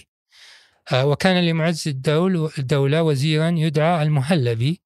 وكان المهلبي بلاط يحفل بالأدباء والشعراء والعلماء تمام؟ وأتاهم الآن هذا العجوبة العلم الذي كانت أنباؤه وقصائده يعني تنفذ إليهم من بلاط حلب ومن مصر الآن هو دخل بغداد. فيتوقع منه أن يمدح المهلبي ويمدح معز الدولة آه، البويهي. لكنه أعرض عنهم ولم يعني يعطهم أي شيء. يعني وهذه يعني من الأشياء المثيرة في في شخصية المتنبي. يعني يقال أن المتنبي يعني ينبذ أنه يستجي المال وشحاذ. المتنبي إذا رأى من أمامه غير جدير بالمدح ولا يحقق المواصفات التي يراها لن لن يمدحها وفي ترك مدح معز الدولة من المخاطرة بالنفس شيء صح. عظيم جدا. فعندما دخل آه، مجلس المهلبي يعني هذه هذه من الأخبار التي أحبها جدا موجودة في أخبار المتنبي في خزانة الأدب. آه، عندما دخل في مجلس المهلبي ورووا آه، بيت لكثير عزة. يقول فيها سقى الله امواها عرفت مكانها ثم يسمي هذه الأمواه ويذكر منها جريبا وملكاما ويذكر باقي الأمواه. فهو يرويها أبو الفرج بالميم وجاء أبو الطيب وقال لا لفظ المكان الذي تتحدث عنه جريب وليس آه، جريم. فقال إنها لا أنا قرأتها في عن ورويتها في كتاب الاخفش هكذا وهكذا ترويها العلماء. قال هذا مكان قتلته بحثا يعني فما تجي تقول لي كذا. إيه. فهذا فرق بين المتنبي الذي طوف في البلاد وعرف كل الأماكن وله من خبرة الحياة الشيء الكثير وبين أبي الفرج الذي يعرف الحياة وعلمه كلها من الكتب, الكتب فقط. فطبعا وانصرف بدون أن يمدح المهلبي آه، وأعاد هذا الشيء أكثر من مرة حتى اسخط المهلبي واسخط معز الدولة الذي كان آه، ينتظر مدح هذا الشخص المتكبر فسلط عليه عتاولته نعم. وأول نعم. هؤلاء الحاتمي الذي عرف عن فيما بعد الرسالة الحاتمية يحاول فيها أن يهجو المتنبي ويدعي أنه أخذ كثير من أمثاله وحكمته من أرسطوطالس. وينسب كثير من أبياته إلى شعراء سابقين. وأنت إذا قرأت هذه الرسالة خاصة المشهد الأول المشهد الأول كوميدي جدا. أن الحاتمي كان له قدره في بغداد لكن عندما جاء وقد أرسله المهلبي كي وصل كي ينتقم له من من المتنبي دخل المجلس. فالمتنبي لم يعرف حتى من هذا هو الداخل ويقول وانصرف من المجلس. ولما جاء كان من حوله يشيرون إليه. المتنبي يعني لا يعرفه. المشكلة أنه كان موجودا عندما كان في حلب. لكن هذا أبو الطيب المتنبي وأنت يا يا الحاتمي من أنت؟ تمام؟ فبعد أن أشار إليه وكذا يقول الحاتمي فالتفت أبو المتنبي بوجهه أو بعض وجهه وقال إيش كانت الكلمة بالعامية؟ يعني ما خبرك؟ إيش خبرك أنت؟ إيش تبي؟ إيش تبي؟ تمام فباين إنه لا لم يعطه يعني أي شيء. فجاء وانبرى له الحاتمي وأخرج كل الأشياء التي كان قد أعدها مما يدعي أن أبو الطيب سرقه من غيره. ويزعم الحاتمي طبعا من يقرأ الرسالة أنه انتصر على أبو الطيب وأن أبو الطيب شرع يعتذر إليه وهذا كله تعرف أن أبو الطيب إذا رأى من أمامه أحمق سكت خلاص إن هذا لا يستاهل من يرد عليه. طيب. فوسلط عليه ابن حجاج ابن الحجاج وهو من أسوأ الشعراء لسانا. فالمهم أبو الطيب بالأخير طبعا مع هؤلاء يعني مع البلاط الفاسد هناك مجموعة من العلماء والمريدين انكبوا في دار علي بن حمزة البصري وأحاطوا بأبي الطيب وكانوا يأخذون ديوان أبي الطيب منه. ويعني كان في أوقات جيدة بمثل ما كانت في أوقات سيئة. لكن عندما خرج أبو الطيب المتنبي من بغداد وقتها كتب قصيدة هذه الميمية وأنا أراها من أجمل قصائد المتنبي أنا أرى يعني هذا الطور وما بعده المتنبي بلغ الذروة و يعني لو أمد له في الأجل لأعطانا قصائد تفوق كثيرا ما ما كتب قبلها. فيها من الحكمة والشجن ويعني أول كان يقول خلاص أنا تحدثت عن نفسي وكنت أريد أن أنفذ ما أرى فرموني بالسجن فدعني أمدح من أرى فيه تمثلا أو تجسدا لكل الأشياء التي أرتئيها لكن رأى أن لا سيف الدولة ولا غيره يستحق هذا الشيء. فرجع إلى بعض عنفه وبعض آه تقديمه للسيف آه آه أمام القلم. لكن يشوب ذلك كثير من الحزن والحكمة فسوف نقرأ هذه القصيدة وسأستعين بالكتاب لأني أقل آه تمكنا في حفظها آه مع القصائد السابقة. فيقول فيها في بدايتها. حتى ما نحن نساري النجم في الظلم. وما سراه على خف ولا قدم ولا يحس بأجفان يحس بها فقد الرقاد غريب بات لم ينم. تسود الشمس منا بيض أوجهنا ولا تسود بيض العذر واللمم. وكان حالهما في الحكم واحدة لو احتكمنا من الدنيا إلى حكم. ونترك الماء لا ينفك من سفر. ما سار في الغيم منه سار في الأدم. طيب خليني أتوقف هنا وبعدين سنتابع. طيب فهذه القصيدة لها أغراض كثيرة لكن أريدك أن تراها كقصيدة عن السفر.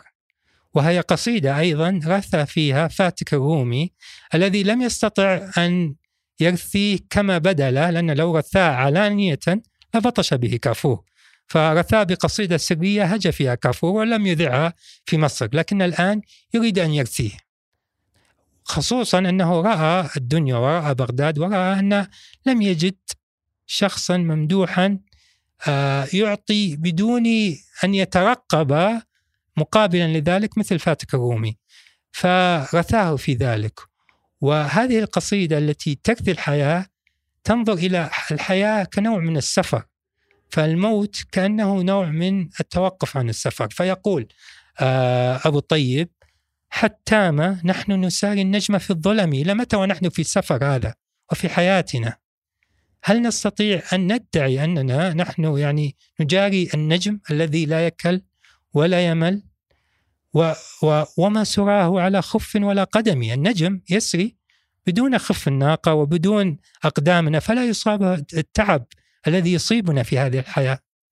ولا يحس بأجفان يحس بها فقد الرقاد غريب بات لم ينم النجم سوف يسري ويسري لكنه لن يحس بفقد ال ال ال بال- بالفقد الرقاد الذي يحسه النائم. أخي أبيات في غاية الروعة. ثم يقول تسود الشمس منا بيض أوجهنا. إذا تعرضنا للشمس كستنا سمرة. تمام؟ آه ولا تسود بيض العذر واللمم. لأن هذا يعني كل شيء إلا التقدم في العمر والفناء هذا لا, هذا لا يم- تستطيع. هذا من من نواميس الكون. وكان حالهما في الحكم واحدة. لو احتكمنا من الدنيا من الدنيا إلى حكم لكن الحكم لا هو الله سبحانه وتعالى. وثم يقول لكي يدلل أن السفر هو أيضا الانتقال الحركة من نواميس الكون. وهذه صورة عجيبة. ونترك الماء لا ينفك من سفر. ما سار في الغيم منه سار في الأدم. يعني هذه قافلة ترحل تاركة الماء. طيب؟ لكن الماء هذا لن يبقى مكانه. يتبخر ويسافر في الغيم ثم يمطر على هذه القافلة ثم يملؤون مزاداتهم منها ثم ينتقلون بهذه المزادات وهم يحملون هذا الماء فهو يسافر. كل شيء يعني. يسافر. كل شيء مرتحل كل شيء. مرتحل. كل كل شيء في هذه الدنيا يرتحل يا سلام. فالقصيدة جميلة جدا. ثم يقول يصف آه، هربه من مصر.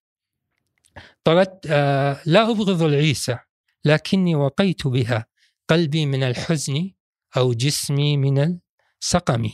طردت من مصر أيديها بأرجلها. حتى مرقنا بها من جوش والعلم. تبري لهن نعام الدو مسرجة. تعارض الجدل المرخاة باللجم. شوف كيف يصور آه، أيدي وأرجل هذه آه، النياق وهي تكاد تمس بعضها من السرعة من سرعة العدو. وكيف أن الجياد اللي هي نعام الدو نعام الصحراء المسرجة ها ينبغين لها ويحاولون أن يحاذينها في سرعة العدو. ثم يقول ويمدح أعراب بني فزارة الذين مشوا في خفارته في غلمة أخطروا أرواحهم ورضوا بما لقينا رضا الأيسار بالزلم في الجاهلية إلا أن أنفسهم من طيبهن به في الأشهر الحرم. يعني من كثر اعتيادهم للقتال كأنهم في الجاهلية لكنهم يعني من كثر اعتيادهم للقتال كأنهم في الأشهر الحرم. ثم يقول آه ما زلت أضحك إبلي كلما نظرت إلى من اقتربت أخفافها بدمي. هذا يعني هذا الممدوح هو الذي أدميت أخفافك كي تصلين إليه. أسيرها بين أصنام أشاهدها ولا أشاهد فيها عفة الصنم. هذا الممدوح لا يهتز أريحية للمدح فهو كالصنم لكن الصنم على الأقل لا يقع في المقابح والأشياء التي يكرهها أبو الطيب في الناس. حتى رجعت وأقلامي قوائل لي المجد للسيف ليس المجد للقلم. هذه يعني من زمان أيام الفتوة كان يقول لا تحسب لا تحسبن المجد زقا وقينة. يقول أن المجد في السيف والفتكة البكر. فها هو الآن يرجع لكن ليس على لسانه مباشرة وإنما الأقلام التي أراد أن يتخذها يعني لما وضعوه في السجن قال خلاص سأكتب بأقلامي. لكن أقلامه الآن شد ماذا تقول؟ المجد للسيف ليس المجد للقلم. اكتب بنا أبدا بعد الكتاب به فإنما نحن للأسياف كالخدم. أسمعتني يقول للأسياف ودوائي ما أشرت به فإن غفلت فدائي قلة الفهم. وهذا الشيء سيتكرر الآن في في في شعر المتنبي وهو محاورة لغير العواقل. هنا يعني يسمع من الأقلام ويقول لها أسمعتني. وسنراه في شعب بوان يخاطب حصانة وكلها أراها يعني دلائل على إحساس الوحدة الذي رجع يحس به. ثم يقول آه يعني هذه الأبيات من أجمل ما كتب من في الشعر العربي أجمل يعني ختام قصائد. يقول هون على بصر ما شق منظره فإنما يقظات العين كالحلم. هؤلاء الممدوحين هذا هؤلاء الأراذل الطغام في مجلس بغداد الذين يشقون على عينك. يعني لا تفكر بهم قليلا فإنما يقظات العين كالحلم. ولا تشكى إلى خلق فتشمته. شكوى الجريح إلى الغربان والرخم. هم ينتظرون موتك كي ينهشوك. وكن على حذر للناس تستره. ولا يغرك منهم الثغر مبتسم. غاض الوفاء. فما تلقاه في عدة وأعوز الصدق في الإخبار والقسم. سبحان خالق نفسي كيف لذتها فيما النفوس تراه غاية الألم. الدهر يعجب من حمل نوائبه. وصبر جسمي على أحداثه الحطم. ثم يقول تم جمال البيتين. وقت يضيع وعمر ليت مدته. في غير أمته من سائر الأمم. أتى الزمان بنوه في شبيبته فسرهم وأتيناه على الهرم. هذه كتبها وهو قد شارف الخمسين ها؟ وقت يضيع شوف بالخمسين وقت يضيع وعمر ليت مدته في غير أمته من سالف الأمم. أتى الزمان بعدين يعني أكثر الناس يقولون سيلتفت إلينا أجيال في المستقبل. أبو الطيب لا بلغ من الياس يقول الزمان يهرم مع الوقت فالزمان الجيد كان فيما مضى ها؟ فأتى الزمان بنوه في شبيبته فسرهم وآتيناه على الهرم لم يبقى طيب في هذا الزمان. هذه القصيدة يعني تمسني بطريقة عجيبة. عظيم. يوم ذكرت الأجيال القادمة تذكرت أحمد بخيت. طبعا كتب في إهداء أحد دواوينه إلى إلى أخي الذي لن يقرأ إلى ابني الذي ربما يقرأ إلى حفيدي الذي سيقرأ. يا سلام. له بيت يعني كانه يقول رب فضولي فضولي حفيد يقتفي أثره. يقول إحنا ما لنا الأحفاد يعني حتى ما يقرؤون. وكثير ممن يعني لا يجد من التقدير آه، في جيله آه، ما يشبع الصورة التي يرتئيها لنفسه يعول على الأجيال القادمة. لكن أبا الطيب اختلف يعني يقول ما لو كنت ولدت قبل ذلك ب كم ألف سنة؟ لربما 300 سنة. لربما وجدت من يدرك النفائس التي أقولها لكن يا سلام. أتيناه على الهرم. يا الله يا الله جميل. هذه هي المرحلة الرابعة تقريبا. في بغداد يعني أتتها رسل آه، سيف الدولة وكذلك رسل من فارس تطلب قدوم أب- أبي الطيب. فأخيرا ومرحلتنا أن المتنبي في فارس. ولعلنا نختار آه، قصيدة الأشهر في تلك المرحلة. مغاني الشعب طيبا في المغاني بمنزلة الربيع من الزمان. ولكن الفتى العربي فيها غريب الوجه واليد واللسان. يا سلام.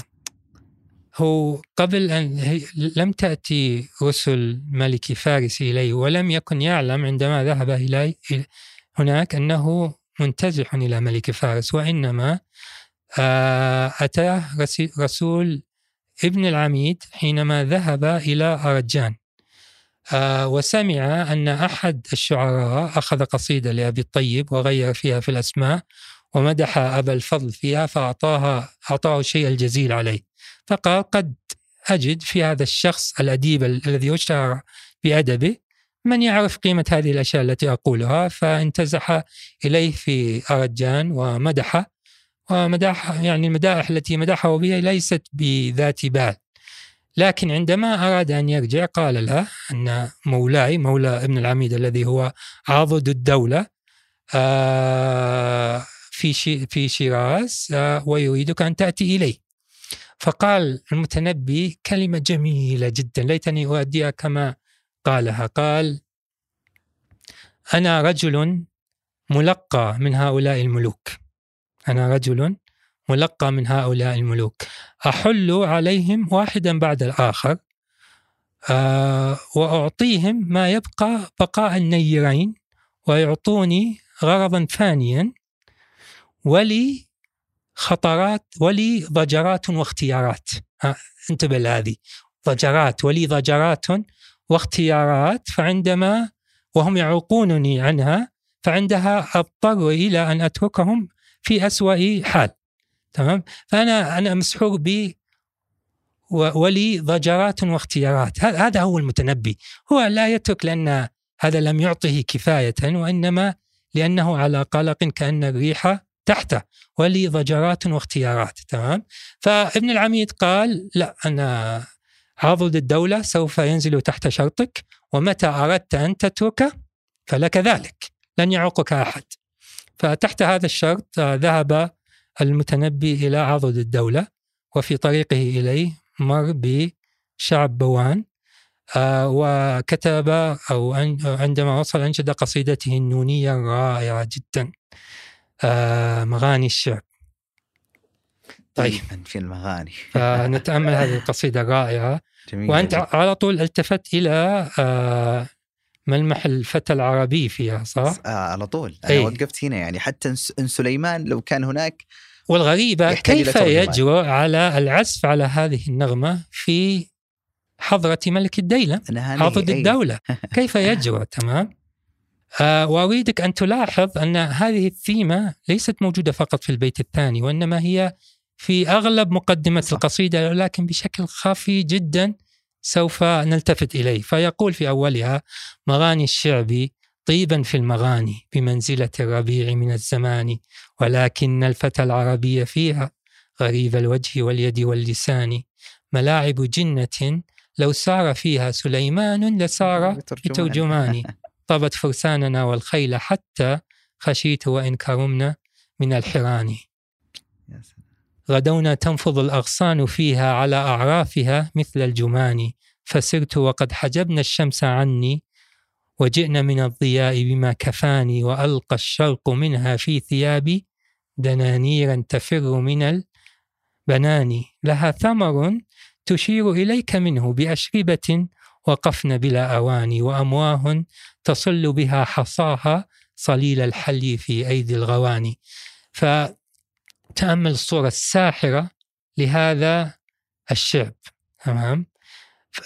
الشراح عندما يتوقفون عند ملاعب جنة لو سار فيها سليمان لسار بترجمان يقولون أن آه، من يسكن هذا الشعب من الديلم هم بمثابة الجن لأن لا يفهم كلامهم.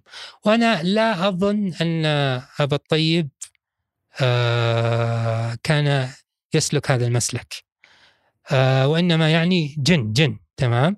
طبعا لماذا يقولون ذلك؟ لأن الشاعر العربي إذا قال هذا المكان ملعب جن يعني أنه خالي وشعب بوان لم يكن خاليا. لكن المشهد الذي نحن بصدده المتنبي يصف الطبيعة وكيف يكاد يكون هناك صوت يخرج من الأشجار والأغصان حتى أوقف هؤلاء الأحصنة عن التقدم تمام؟ فحتى في في العقل الأوروبي دائما يعطون الغابات والفورست انها وجود فوق طبيعي. فهل كان يعني المتنبي يفكر بشيء مثل هذا؟ قد يكون لا لكن يعني يعجبني مرة المعنى الذي فيه.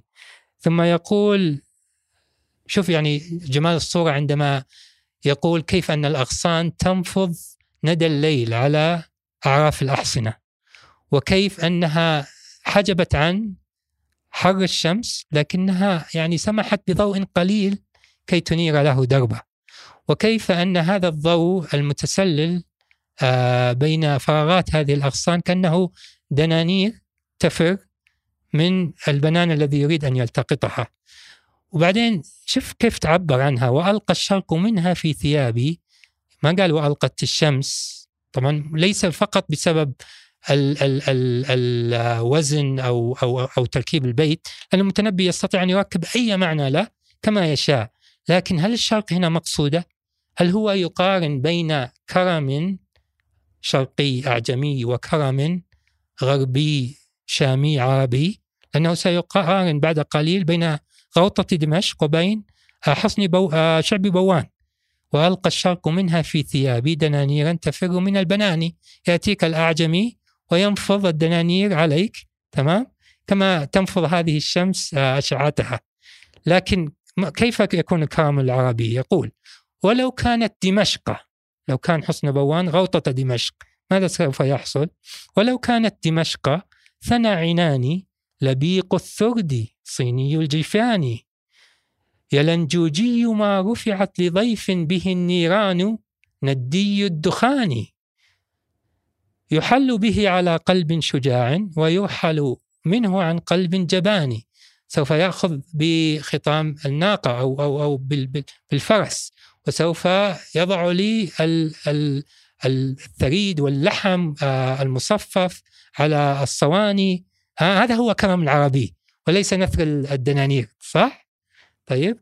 ثم يقول يصف أي ثم يقول منازل آه اللي هي غوطة دمشق منازل لم يزل منها خيال يشيعني إلى النوبندجان إذا غنى الحمام الورق فيها أجابته أغاني القيان.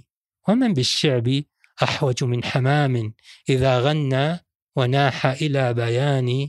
وقد يتقارب الوصفان جدا وموصوفاهما متباعدان.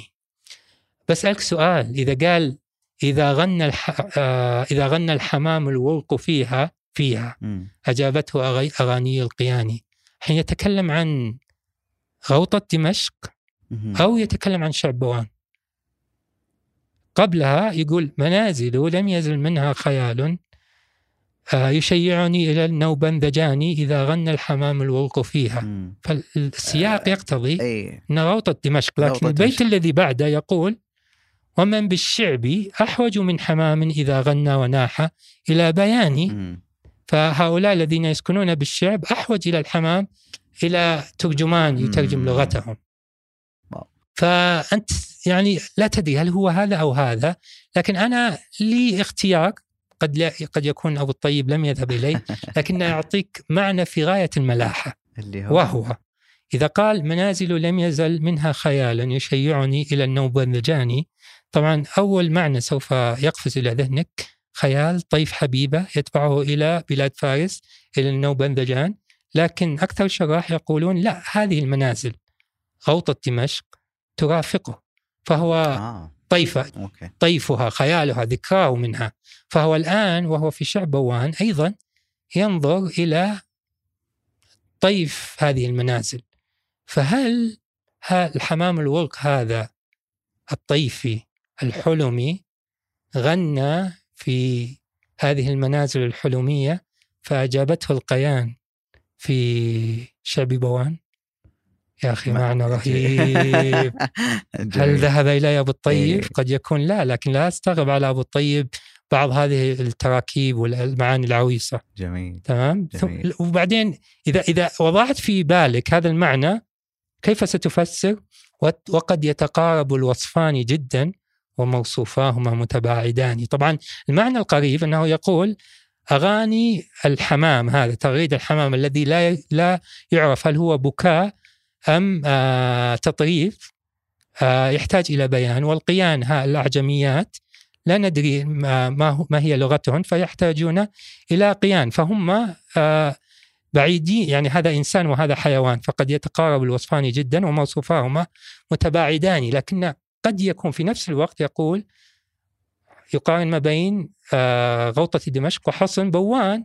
ويفضل طبعا هو قال أنه يفضل غوطة دمشق وقد يتقارب الوصفان جدا وشتان بينهما يا سلام عظيم فلعاب المتنبي هو في حضرة ملك الديلة صح. لكنه يؤدي مع- معاني في غاية. الخفية. ثم نختم مع حديثه مع حصانه. وقلنا في هذه. المرحلة. صار آه، يخاطب غير العاقلات. فيقول يقول بشعب بوان حصاني عن هذا يسار إلى الطعان؟ أبوكم آدم سن المعاصي وعلمكم مفارقة الجنان. فكما ستترك يعني هل في أحد في في لبه سوف يترك هذا المكان الجميل هذه الجنة الأرضية؟ لكن أبوكم آدم علمكم هذا عندما ترك الجنة جنة. لا- والمتنبي وهو يستحضر هذا المعنى يتذكر أيضا أنه ترك جنة الفسطاط وترك غوطة دمشق مم. وترك جنة حلب وكل هذه الجنان التي خرج منها سابقا باختياره لكن هذه هي الحياة يعني ما ال- ال- ال- السفر والانتقال فيها هو كينونتها هذه رحلة لا أتمنى أن تنتهي يعني خمس مراحل تقريبا في حياة المتنبي لكن آه، بقي مرحلة أخيرة وهي نهاية هذا الشاعر العظيم آه، عن وفاته عن القصة المشهورة في وفاته أنه الشاعر الذي قتله شعره عن هذه الحكاية والنهاية كيف كانت ماذا تعني بالشاعر الذي قتله شعره؟ القصة المشهورة اللي آه، يعني قبيله هاجاها قديما وأتوا حاولوا قتله ثم هرب ثم ذكره غلامه الخيل والليل والبيداء فعاد وقتل طبعا أنا أستغرب ما من التصاق اللقب به. لأن كثير من الشعراء قتلهم شعرهم يعني إذا. كنت شاعرا خصوصا إذا كنت هجاء آه، أو متطاولا قد يؤدي بك شعرك إلى التهلكة. فنحن نعرف مثلا بشار قتله شعره. آه، غيره يعني نستطيع أن نعدد كثير من الشعراء الذين قتلهم شعرهم.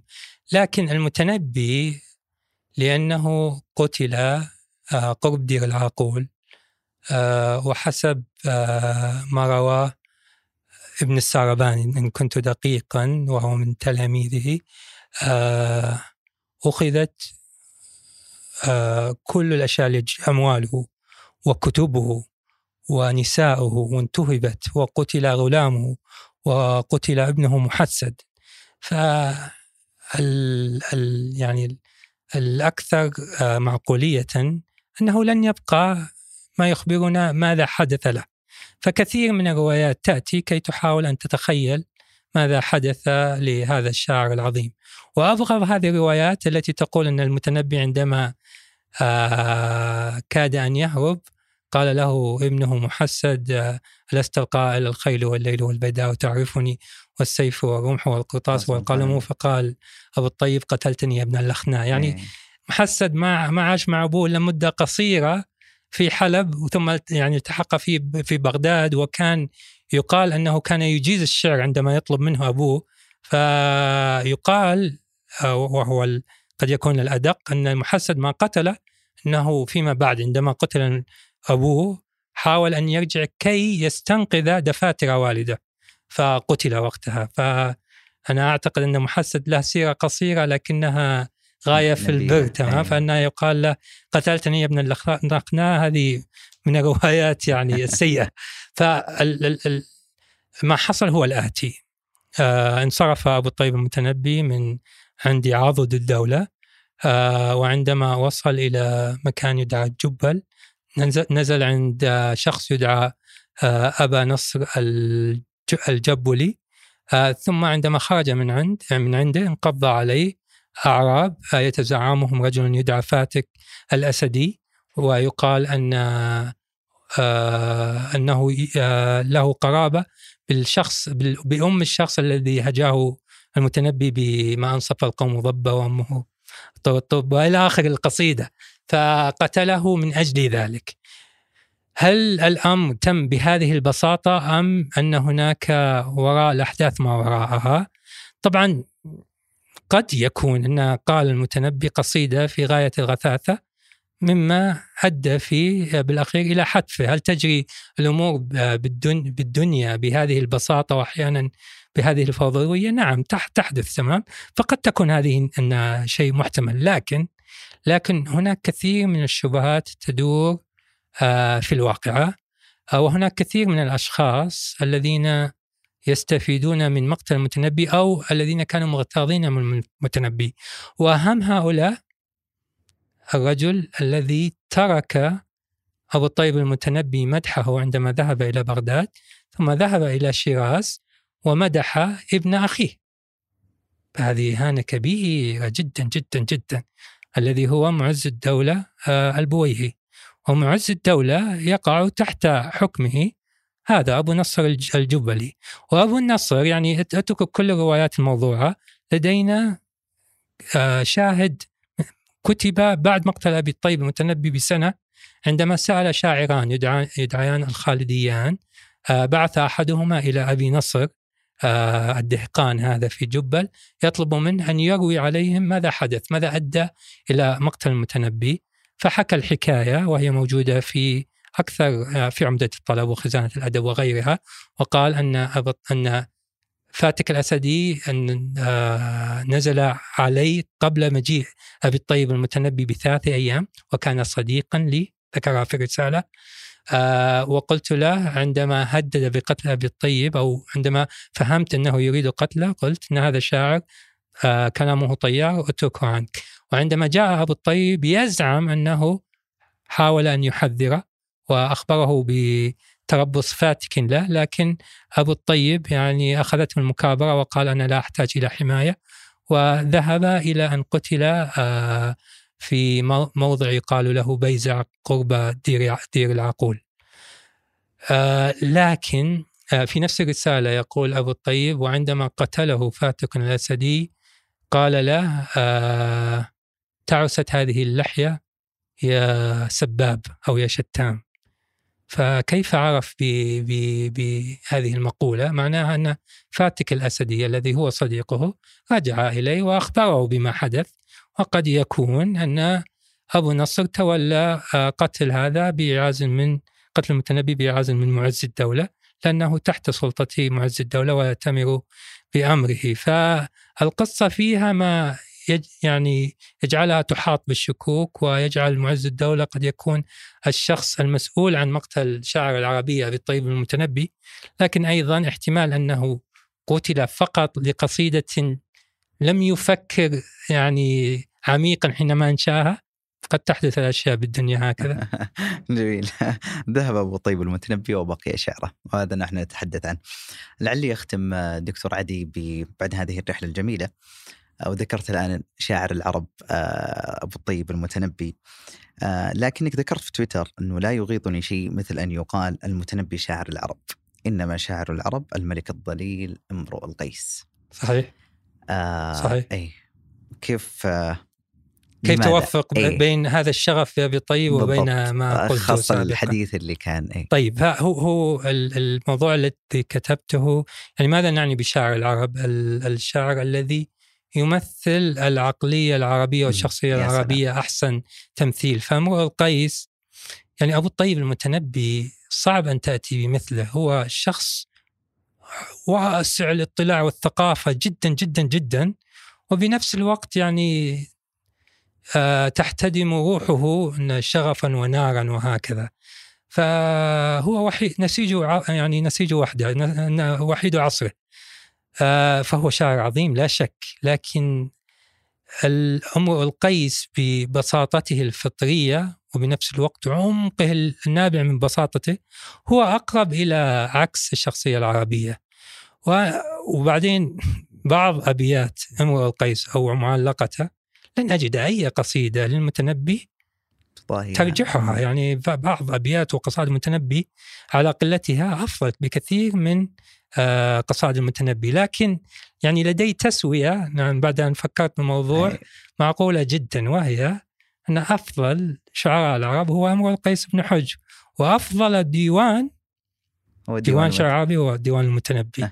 ديوان المتنبي. لا شك. لأن المتنبي يعني كتب كان كتابة ديوانه تحت نظره وصاغه أحسن صياغة ونفى عن ما لا يستطيبه فالديوان يعني يعطيك بلا بكرم فائض وبلا توقف. أما امرؤ القيس فهي قصائد جمعت ويعني هي قليلة. يعني تبلغ الأوج لكنها يعني لا لا. ل- لن يعني نصل فيها إلى اللذة التي نجدها مع أبي الطيب. جميل جميل. الحديث معك لا يمل دكتور عدي شكرا لك على هذه الرحلة الجميلة في ذكر آه، مراحل المتنبي بدايته آه، ترحالة إلى نهايته ووفاته. يعطيك العافية. وأنا أشكركم وآسف على الإطالة الله شكرا جزيلا. لا والله ما بيطال استمتعت كثيرا. يعني أنا دخلت الحلقة أعرف جزء من حياة المتنبي لكني عرفت الكثير. الله يرفع الله قدرك يعطيك العافية يا شكرا عمر. لك. الله يرفع قدرك شكرا جزيلا. وياك. شكرا لك وشكرا للسامعين والرائين الوصول إلى هذه المرحلة. لا تنسون الاشتراك ومشاركة الحلقة لمن يهمه الأمر. وفي أمان الله.